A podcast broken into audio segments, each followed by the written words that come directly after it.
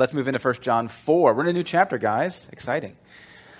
Um, so if you remember, we came out of, at the end of chapter 3, we, last week was kind of a recap chapter, a recap section, those last couple verses where John kind of starts tying together some of the points he's making in 1 John 3. And then he mentions the Holy Spirit right at the end. And it's the first time we see the mention, the actual you know, verbal mention of the Holy Spirit in the book. And immediately, John is going to transition into uh, discerning spirits. And we're going to talk about what that, or, or uh, discerning or um, testing spirits. And we're going to talk about what that phrase means in a minute.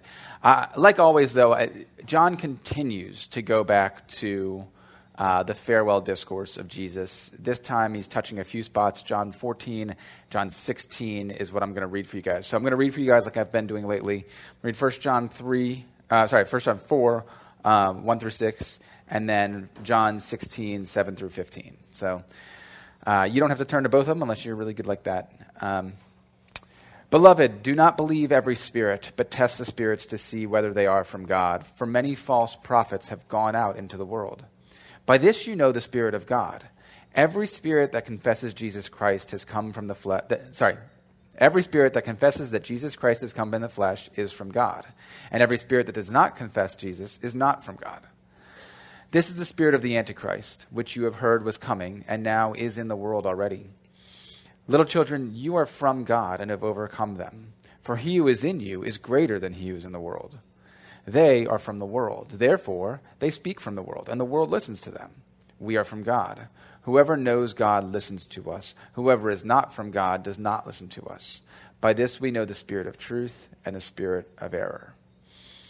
And the parallel from uh, John's gospel is John 16, 7 through 15.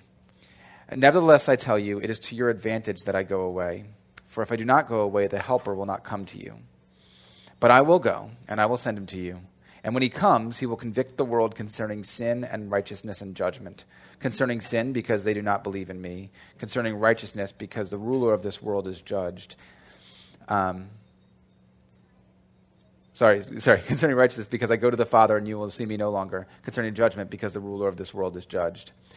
I still have many things to say to you, but you cannot bear them now. When the Spirit of truth comes, he will guide you into all the truth. For he will not speak on his own authority, but whatever he hears, he will speak. And he will declare to you the things that are to come. He will glorify me, for he will take what is mine and declare it to you. All that the Father has is mine. Therefore, I said that he will take what is mine and declare it to you. Um, I've been talking back and forth over the last few weeks about John taking uh, the farewell discourse specifically and, a, and kind of a, expounding on it a little bit in uh, First John here. And I was just thinking about that this week as I was preparing, and I was like, you know, this is such a pastoral letter. This is such a father. Peter and I were talking about this at breakfast this week. It's such a fatherly letter, so caring. And what I was struck by is that John's this is tricky to say because all of this is the canon now and all this is scripture. But John's inclination when he's comforting these people is to go to the words of Jesus. Um, he doesn't rely on his own ideas. Uh, he continually goes back to the words of Christ. Now, again, all of the Gospel of John is inspired word of God. Okay, so I'm not. this isn't like oh the red letters have extra special meaning. But you have to remember also that there wasn't a canon of Scripture at this point in time. So John is going back specifically to what he heard Jesus say. And he's not taking his own ideas and making up ideas. He is taking the words that he heard from Jesus and relaying them to these people to help them to be assured in their faith. And I love that. Uh, and I was struck. I was like, you know, and I think this is a good question for us all to ask ourselves is when you counsel or comfort or advise other people if they're going through trials, if they need encouragement, do you do we rely on our own wisdom, on our own ideas, our own knowledge, or are we leaning into the words of the gospel, um, of the Bible? Are we leaning into God's word and are we pulling that into people's lives and helping them apply that and not our own ideas that maybe we're maybe you're inspired by, by Scripture. Maybe we've got those ideas from Scripture, but are we pointing people back to Scripture, making sure they're going back there as the ultimate source, and also making sure that they know, hey, God's word is sufficient to meet your needs. That's really big, guys. So let's make sure as we counsel one another, as we care for the other, other people around us in, in the body of Christ, that we are doing so centering on God's word. Um, just a little side note there. That doesn't, uh, that's just free. That's lagniappe. Um, so I want to start with this weird phrase, test the spirits. I say weird, uh, and not that the phrase itself is weird, but I think that we can get weird about it. Um, what does John mean by this idea of testing the spirits? Because I think it can have this really like, we can picture like these nebulous auras and like disturbances in the force where it's like, oh, test the spirits. You know, it has that kind of feel to it, right? Um, or maybe slightly less new agey, it can be this feeling of like we can understand it as like spirits inside of us, like test the spirits. Like I have a feeling, like how, how do I test that? Um, I don't think either of those things are what John is talking about here. I don't think these are internally sensed spirits like contending, like fighting to make me believe truth and error internally. Uh, I don't, not saying that that never happens, but what I am going to say is that I think that this passage, as we look at, at the application points we're going to look at here, I think it lends us, it leads us to believe pretty clearly that, that John is talking specifically about the teachers who have left the church. I remember the, the context of, the, of this book is you've got some teachers who have left the church and they're teaching some sort of false gospel. We don't know the exactness of it. Um, the indications are, and we'll talk about this later, that it, it, it touches on or messes with the in uh, the incarnation of Jesus, of Christ, in the person of Jesus and his saving work. So whether he wasn't truly God or wasn't truly man or was only temporarily man or was only temporarily God, there's, there's some theories about what was being taught there. But the idea is there is a, there's a denial of the incarnation. And John is addressing these teachers who have gone off teaching this, this heretical view. And it's in that context that he's talking about testing the spirits. So, what I want us to do here is we're going to look at three distinctions between the Holy Spirit and the spirit of the world, because that's how that's what John's doing. He's like basically build a sorting machine here, and uh, put like put these things into these tests and see through these. I think there's three tests that are pretty clear here. Look at these tests and see where it leads you. And you'll be able to tell is this the Holy Spirit or is this another spirit? But I want us to understand that what he's talking about here is the Holy Spirit as embodied in teaching, as uh, what is the spirit behind teaching. And I think that's helpful to understand too because it helps us to remember that teaching has a spirit behind it, that there's something going on behind the words coming out of a person's mouth when they're teaching. Out of the abundance of the heart, the mouth speaks. And there is a spirit driving that. And our job is to lean into the Holy Spirit and to trust in Him and in His wisdom and to, to, to look into the Word of God, have our eyes enlightened by the Holy Spirit, and to present material, to present truth, to expound on truth guided by the Holy Spirit, not some other spirit. Okay? Does that make sense? Cool. So the first distinction I want to get into is that, and this is actually the second one that we see, but I want to start here because I think in some ways it's the most important. Um, the Holy Spirit confesses the person and work of Jesus Christ. The spirit of the world denies him. So if you look at verse 2, John writes, By this you know the Spirit of God. Every spirit that confesses Jesus Christ has come in the flesh is from God, and every spirit that does not confess Jesus is not from God. This is the spirit of the Antichrist, which you heard was coming and now is in the world already. Y'all remember we taught on the Antichrist a while back and how it's not nearly as exciting as everybody thinks it is, uh, in this book at least. Uh, it's literally just a denial of the person and work of Jesus. There's not a single person, it's a, it's a, it's a worldview, essentially. Um, so again, you hear him talk about here Specifically, every spirit that confesses Jesus has come in the flesh is from God. Um, this is that heretical teaching that we're talking about with the incarnation. Uh, it was called Gnosticism or Docetism, which is like an early version, but it had this idea of elevating the spiritual elements of the world and denigrating the physical elements of the world and not being able to come to grips with the fact that God would come in flesh. And so it, it messed with these people's ideas who had this separated worldview between spirit and world and, and lowered worldviews, uh, the earthly things so low that they didn't have room for God to condescend to man in earthly flesh. Um, Christ had to be both human and divine for the atonement to take effect.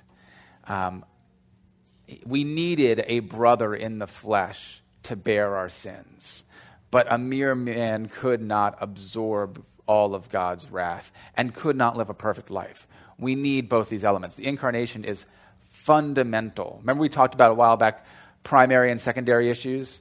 The incarnation is a primary issue. If you hear someone saying, either on the side of, well, God, you know, Jesus temporarily became God, or um, there's a variety of, of heresies there, uh, that God stopped being God and came to earth. There's lots of variations on it, but you have to understand that Jesus has to be both completely divine and completely human for the atonement to work.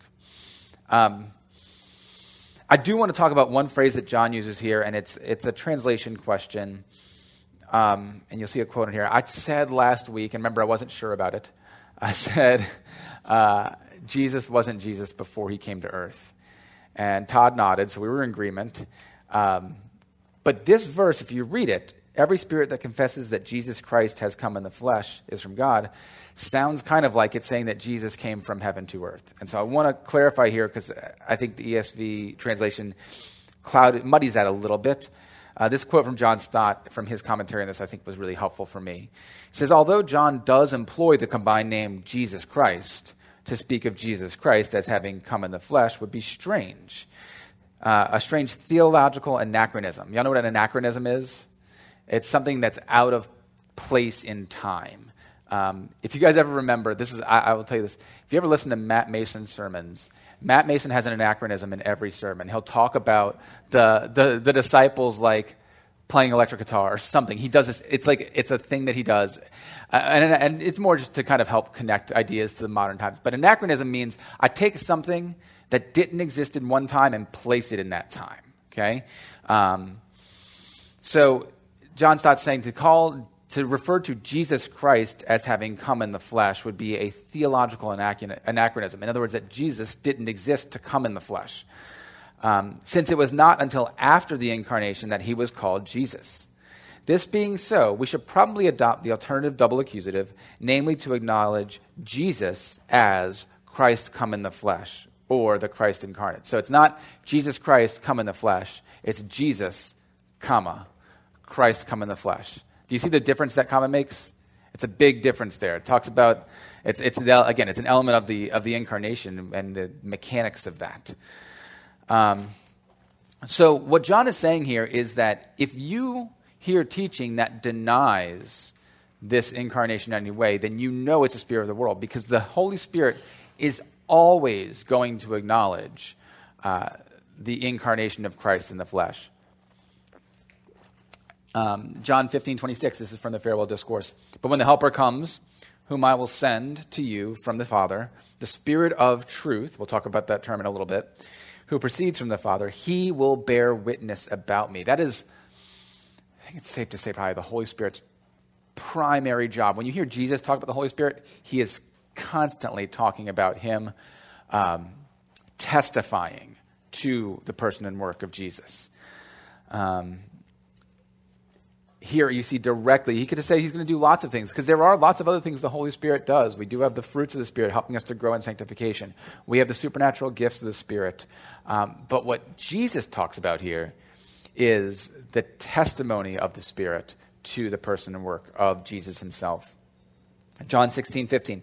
He will glorify me, for, what, for he will take what is mine and declare it to you. And then from there, remember, he said right after that, all that the Father has is mine. So the Holy Spirit's job is to illuminate all the knowledge and truth that God, the Father, has placed, has, has uh, that's the word I'm looking for, uh, given, is probably the simplest word I can think of, Christ, Christ, and then through the Holy Spirit dispersed to us as his people.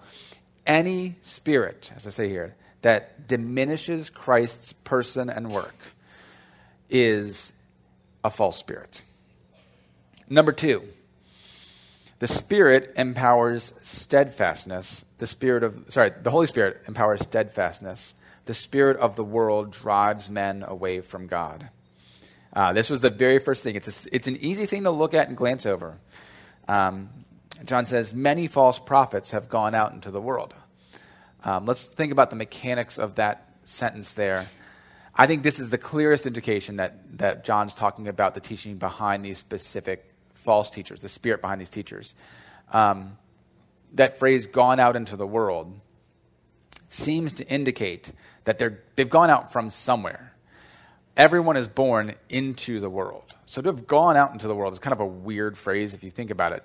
Um, someone who's born is never in a church environment, um, never in, in any kind of leadership position within the body of Christ, um, or even in the church itself, can't be said to have gone out into the world. They've, they've always been in the world. What John, I think, is indicating here is these are guys who they were at least visibly part of the church. Remember, we talked about the church visible versus invisible. These are guys that would have been visibly part of the church. You'd be like, oh, yeah, that guy, you know, he's a small group leader or whatever. Um, and then they have gone out into the world as false teachers. Um, I think that's the only rational way to read this. Um, we're all born into the world. So they had to have at least been in some way visibly associated with the church. Um, and that right there is a sign of the world spirit that they weren't still here, that they left. It seems really obvious, but they left the church. Now, what that looks like, we don't know. Did they start a false church? They, they left, they went out. Um, and John's saying, hey, notice this. False prophets have gone out into the world. And then he talks about them teaching what we just talked about, um, denying the, the incarnation. But then in verse 4, Paul contrasts that with the readers that he's writing to. He says, You are from God and have overcome them. So, how did they overcome these guys?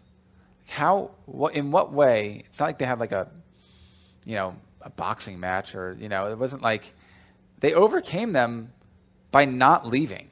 You got people who left who said, Y'all should come over here and believe this new thing. And these people said, No, thank you. That's heretical. I'm going to stay here.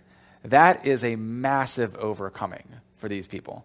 Um, and John draws attention to it as evidence of the work of the Spirit in them. Um, staying around seems like a little thing to be grateful for and to encourage someone with. Um, but I think we, owe, we underestimate its importance. Um, how much attention do you pay towards how you encourage others? And do you look for little ways to encourage people? Um, what is the standard for someone to reach to receive your encouragement? Do they have to do big, great things for you to say, wow, awesome, you've done a great job? Or, wow, I can see God's work in you because you did this, because you accomplished this thing, because you taught this thing, because you led this thing, because you led this person to Christ, because your alpha table was banging. Or do you encourage someone who's like, I, I appreciate your faithfulness. You're here every week. I appreciate the fact that you are steadfast in the doctrine that you hold, that when I talk to you, you sound like Jesus. Like, let's, let's lower our threshold for encouragement of others, and let's look for little ways to encourage each other. Like, wow, I noticed God doing this in you. I appreciate that you've been in this class every week. Like, you guys have been so encouraging to me. Can I just tell you guys, I appreciate those of you who are in this class every week. No offense, Miss Anna. I know you had an excuse. You had excused absences. Um, you excused absences. Um, you got to have back problems to get out of this place. So, um, encourage. I want you to hear my encouragement. Be encouraged. I'm grateful for you. I'm grateful to see those of you that are here every single week. Um,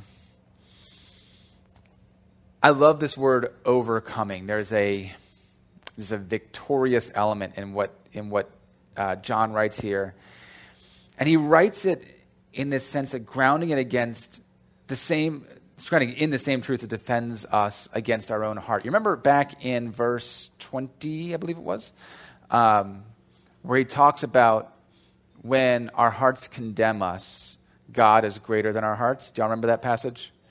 So, this God is greater is the same, same word, that same greater word. God is greater than our hearts, and He who is in us, the Holy Spirit, God, is greater than He is in the world. Um, I don't think we can necessarily make a one to one connection and say, well, then it's the spirit of the world or the, it's the devil that's in our hearts condemning us. Um, I don't necessarily think that's the case. But what I do think is interesting is that it's the Holy Spirit that overcomes both of these challenges. Um, I think it's important for us to know, I think a takeaway from this is that there are a variety of attacks that may come against your faith. And some will be external, and some will be internal. You will have those moments where you are condemning yourself in an internal attack against your faith, or you will be tempted by false doctrine in an external challenge of your faith. Um, even what's internal, you may be tempted towards dismissing the uh, necessity of, of the gospel because some of us may, you know, you may be the person who self condemns and you question the, uh, the power of God's uh, saving work and, uh, and the, the efficacy of the gospel. But you might also, on the other hand, challenge its necessity. You might think, I'm, I'm good enough. You may be tempted towards license because, oh, God's got me covered and I can just sin however I want. There's lots of ways that these internal struggles can come, just like there's lots of ways external struggles can come too. I think the point here is that whether, some, whether a challenge to Christ's work is coming as challenging its insufficiency or its efficacy or its necessity, uh, the good news is that God is greater than all of those challenges. Uh, God is greater than your heart, and God is greater than he who is in the world. Um, that, that verse, by the way, is one that we hear applied a lot that he who's in you is greater than he who's in the world. That's one of those, sometimes we can get sloppy with that verse. Um, remember what it's talking about here. It's talking about preserving uh, believers against false doctrine. And make sure, that, make sure that when we see words that we like, you know, uh, sometimes it'll be like hand lettered on a sign at Hobby Lobby um, or on like a little mug or something. Make sure you understand like the actual thing that that's talking about because we can get sloppy with how we apply Scripture. So here, what we're talking about is is overcoming false teaching and false belief. Um, Jesus acknowledges this overcoming and its necessity. In, in 1633 of John, he says, In the world you will have tribulation, but take heart, I have overcome the world. This is the same exact wording here. Uh, and, and just so you know, these are the, so Jesus does his farewell uh, discourse, stops at the end of chapter 16. Chapter 17, he begins his high priestly prayer, um, where he stops talking to the disciples and starts praying about them, which I think is funny. I still picture the disciples being there and just kind of like listening to him praying for them. Uh, I love that transition. I think I think there's a beauty in them hearing Jesus pray for them. I think we need to remember that Jesus prays for us too. That's I, I, that had to be kind of mind blowing. Um, but these are Jesus' last words in his farewell discourse. Um, and he acknowledges two things. He acknowledges the trials and tribulations that they're going to face, that we're going to face. So he gives them an acknowledgement of that. He doesn't want them to be surprised by that. He doesn't want them to be caught off guard and confused and think that they're missing the boat when they face trials and tribulations. But he also wants them to know that he has overcome them, that they can have confidence in him and in his work, even as they acknowledge the difficulty that comes in the world. Lastly, the Holy Spirit tunes the heart towards truth the spirit of the world tunes the heart towards the world's lies. This is verses 5 and 6. They are from the world, therefore they speak from the world. This they is those false teachers. Okay? Therefore, they speak from the world, and the world listens to them. We are from God. Whoever knows God listens to us. Whoever is not from God does not listen to us. By this we know the spirit of truth and the spirit of error. When we hear spirit of truth, we know the Holy Spirit. Jesus refers to him a couple times in that, uh, with that phrasing there. So, G- John has heard Jesus use those words and is applying them here. The spirit of truth and the spirit of error. Error is a bit of a morally neutral word um, that I don't think does this Greek word justice. Um, the, the real wording here, uh, the meaning of this word planis is to mislead people as to proper views which they should have. May often be expressed idiomatically, to twist people's thoughts, to cause what is false to seem like what is true, to make a lie appear true, to dig away the truth, or to cover the eyes. Uh, elsewhere in Scripture and outside of Scripture, this same word is translated fraud, deceit, delusion, and wandering. Uh, it's actually derivative from. We don't know a whole lot about this. We don't, there's not a whole lot of writing about her, but there is a Greek mythological goddess, Planis, who is the god of error, the god of deceit, the goddess of deceit, um, causes wandering. So that's the word that's, that that this Greek word comes from. So it's the spirit of deception, of fraud, of causing one to miss the mark and wander off. Uh, it is not a morally neutral word. It's like, oh, the spirit got it wrong. No, there is an intentional, intentional deception here. This is not an honest mistake. These are attacks against the person of work of Jesus, and they are intentionally deceptive.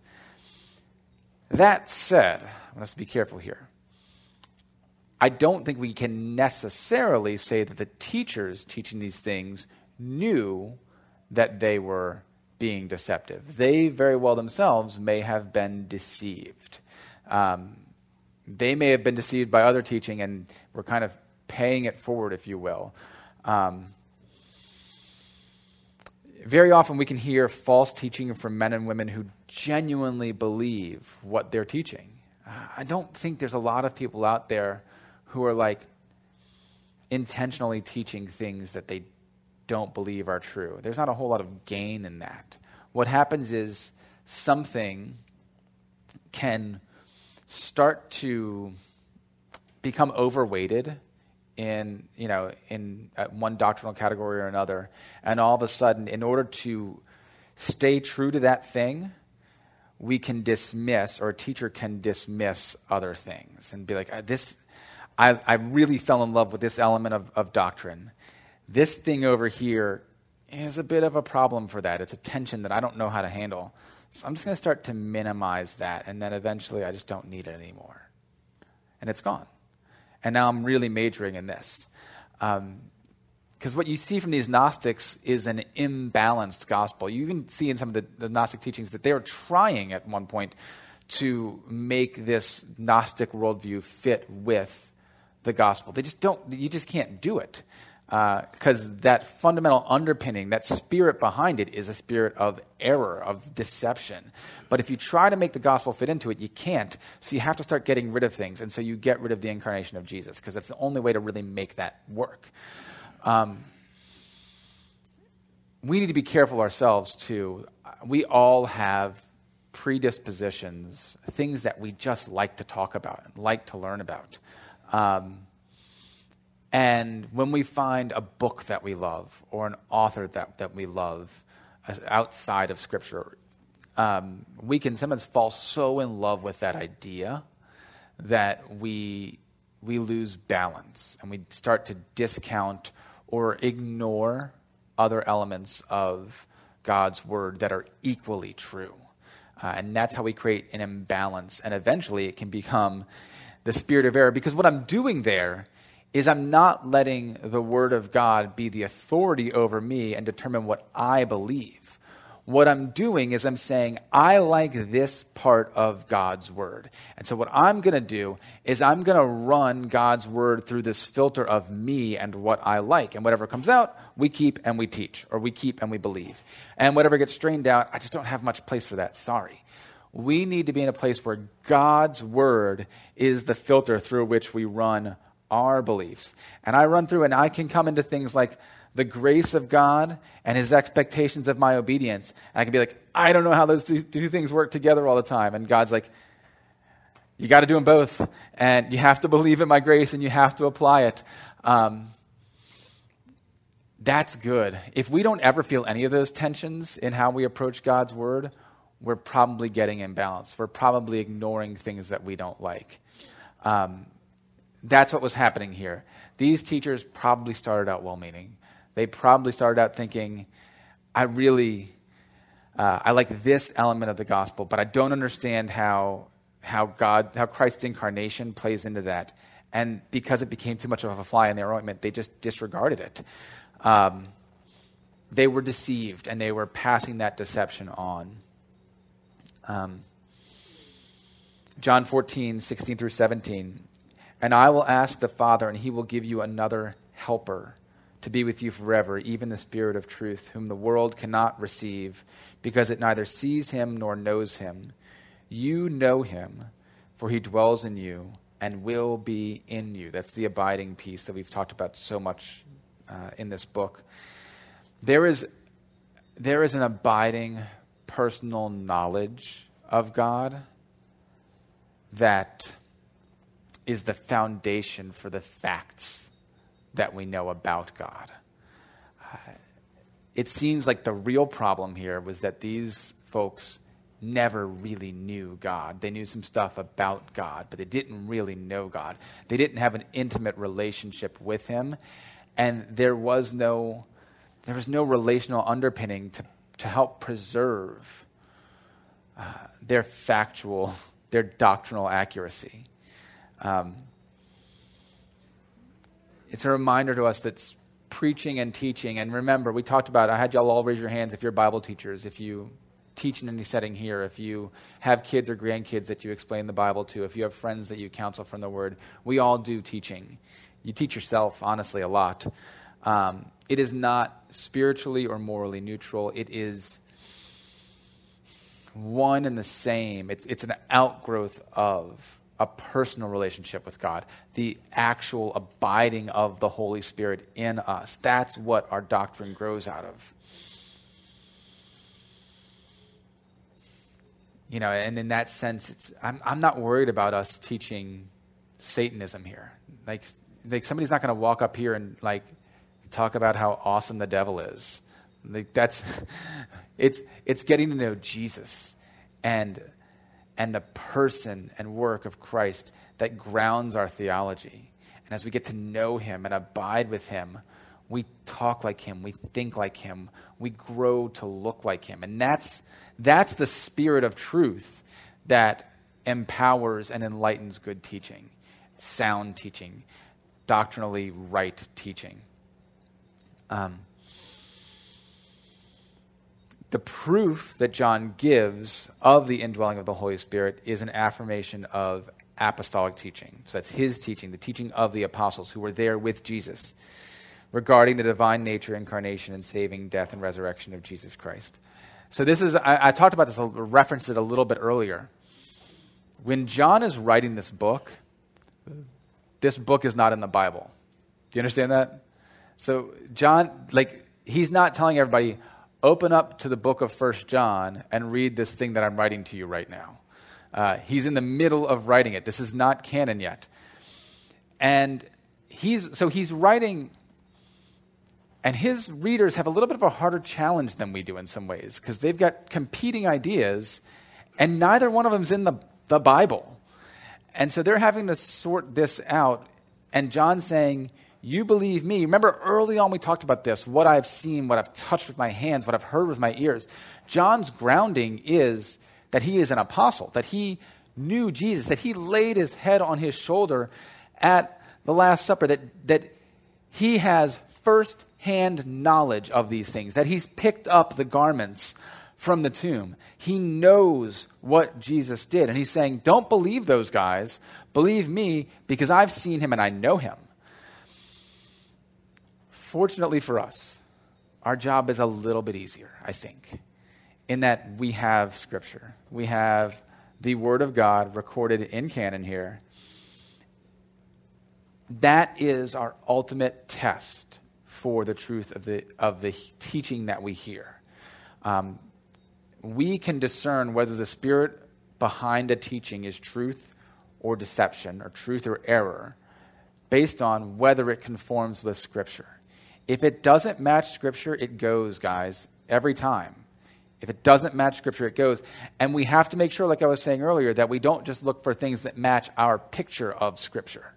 We have to be willing to be humble, because again, we teach ourselves. So I teach myself about Scripture, and if I hear teaching that doesn't match with my understanding of Scripture, that's different from teaching that doesn't match with Scripture itself.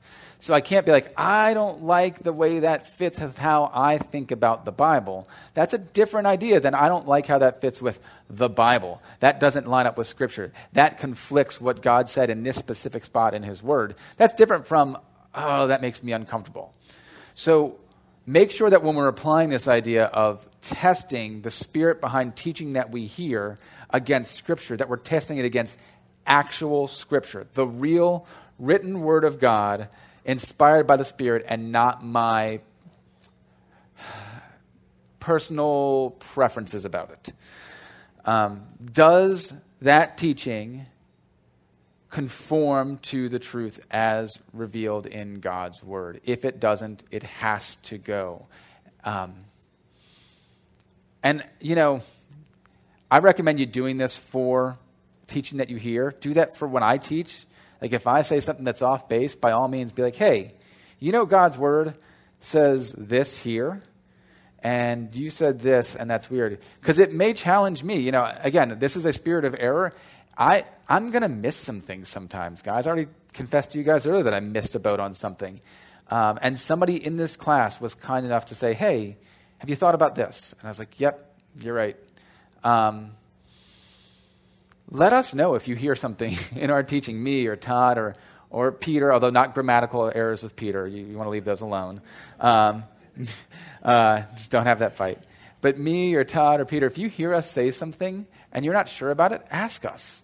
Because we want to grow in our knowledge of God's word. We want to be further grounded in the truth. We want to be preserved against doctrinal error and imbalance. Because it starts as a little imbalance, but it can wobble further and further off. You guys are a helpful guide rail to us. You help us to know that what we're teaching actually conforms to Scripture. You guys are students of the Word too. So help us. Help us all learn and grow together to, to have a belief and a picture of God that conforms to who He really is, as He says He is in His Word. Can we do that for each other, guys? Cool. Let's pray. Lord, thank you for this class. Thank you for these folks, their faithfulness, um, their kindness to me. Uh, Lord, we pray for Peter right now. Lord, he is back home. Thank you for bringing him home. God, I pray that you would continue to make him whole again, make him well. Lord, I thank you for the work that you're doing in his body and in his heart in this time to help him to grow more in your image. Uh, Lord, I pray for Todd as he comes to teach for us the next couple weeks. I pray that you would uh, already right now be enlightening and enlivening your spirit in his heart about these words that he's going to teach on. Pray that you would give us receptive ears to what he has to say and help us to, uh, to grow in your image as a result of his, uh, his teaching of your word, Lord. Lord, help us as we go down to worship to, um, God, to be transformed, Lord, to, to come into that personal, deeper abiding with you. Lord, help us to know you better. Uh, Lord, help us to grow. In Jesus' name, amen.